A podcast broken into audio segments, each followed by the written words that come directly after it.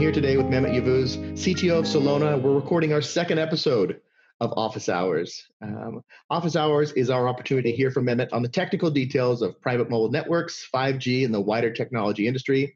I'm your host, Greg Yotman, and today we are going to be talking about CBRS. Remember that acronym. So, with that, um, Mehmet, thank you for talking to me today about this. And I was hoping that you could dive in and go deep on exactly what is CBRS and why it matters not only to the industry but also to Celona. Thanks, Greg. Um, yeah, CBRS. CBRS stands for Citizens Broadband Radio Service, and uh, essentially what it is is it's 150 megahertz of spectrum uh, available for a bunch of use cases, essentially uh, for uh, many local private uh, deployments in enterprises and so forth. So you can think about it as new free lanes for wireless services. And how do you use this 150 megahertz of uh, new spectrum?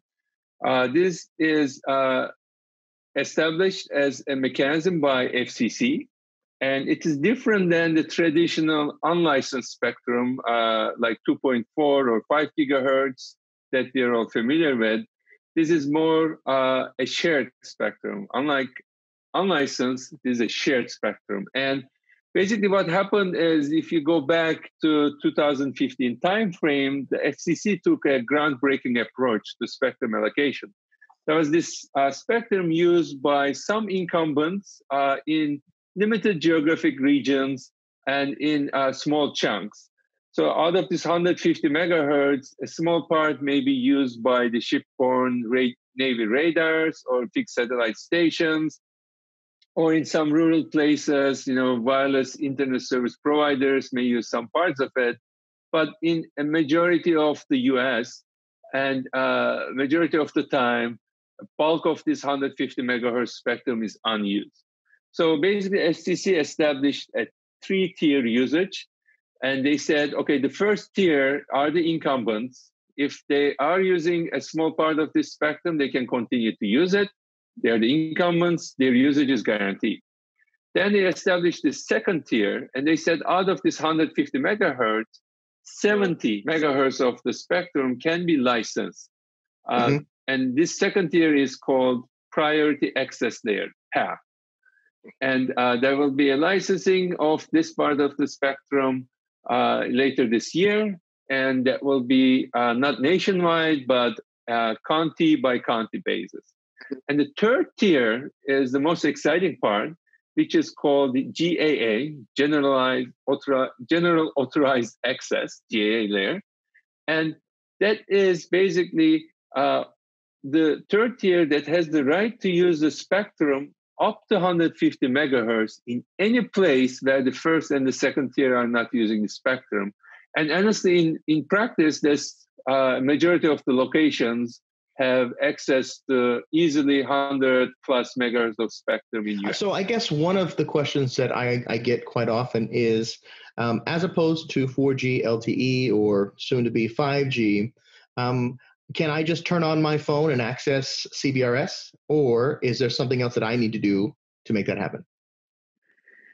Yeah, great question. And uh, this band, the CBRS band, is at uh, 3.5 gigahertz. That 150 megahertz is between 3.55 and 3.7.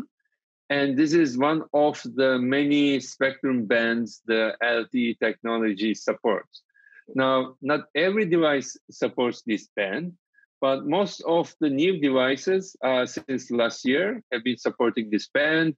Uh, you know, as examples, iPhone 11s, Samsung Galaxy phones, and uh, now uh, lots of tablets uh, such as iPad Pro, uh, or even a lot of IoT devices, IoT gateways from multiple vendors. They are all supporting this band.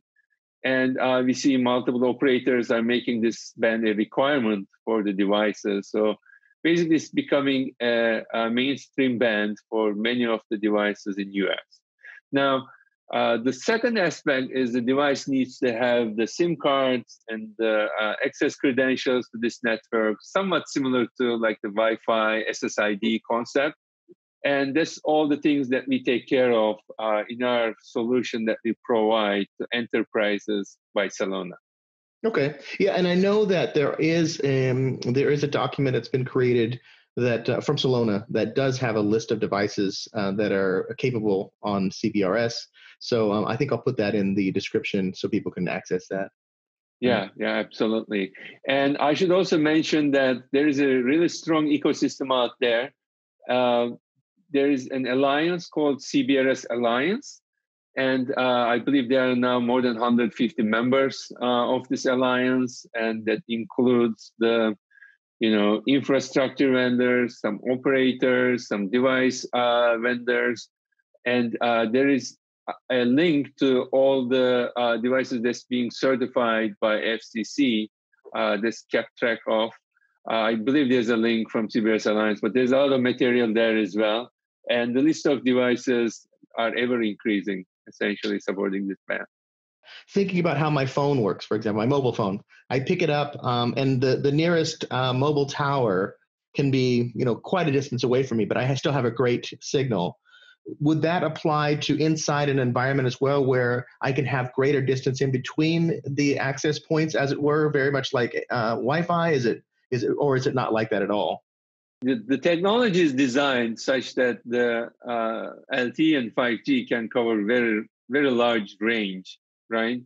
So uh, that definitely benefits uh, the deployments. So uh, in the indoor deployments, for example, what we see is you will need maybe uh, one third or one fourth the number of APs to cover a certain region when you use LTE and 5G compared to Wi-Fi.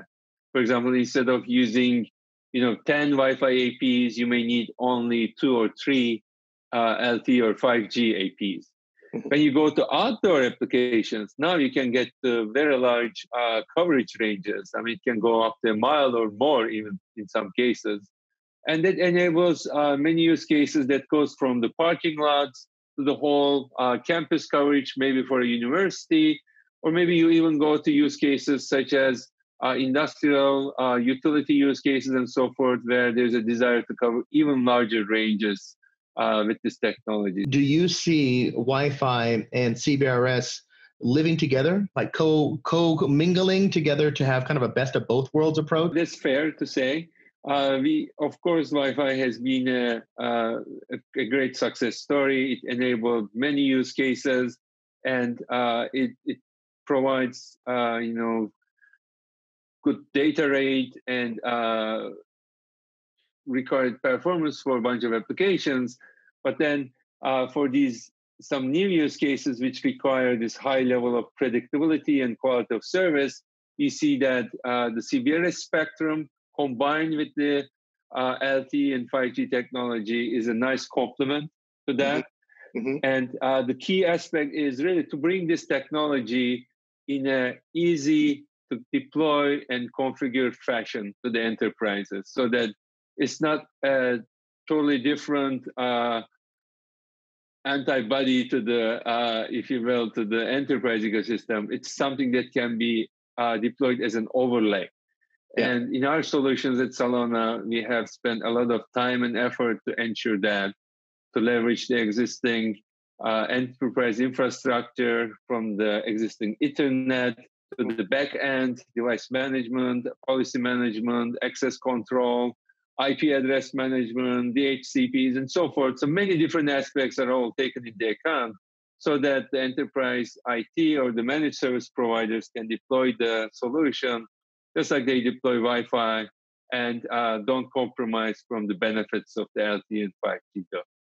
Well, you got a little technical there at the very end, but I followed you, and I appreciate it. I think uh, I have a better understanding, and hopefully our viewers as well, our listeners as well, um, have a better view of what CBRS is and how it works within their enterprise. Um, thank you, Mehmet, again for giving us that deep dive. And thanks to everyone for joining us with Office Hours. Uh, if you do like our show, make sure you like, subscribe, tell all your friends, tell everyone in your business, and um, come back soon. Thanks. Thanks, Greg. And yeah, just let us know about your questions as well.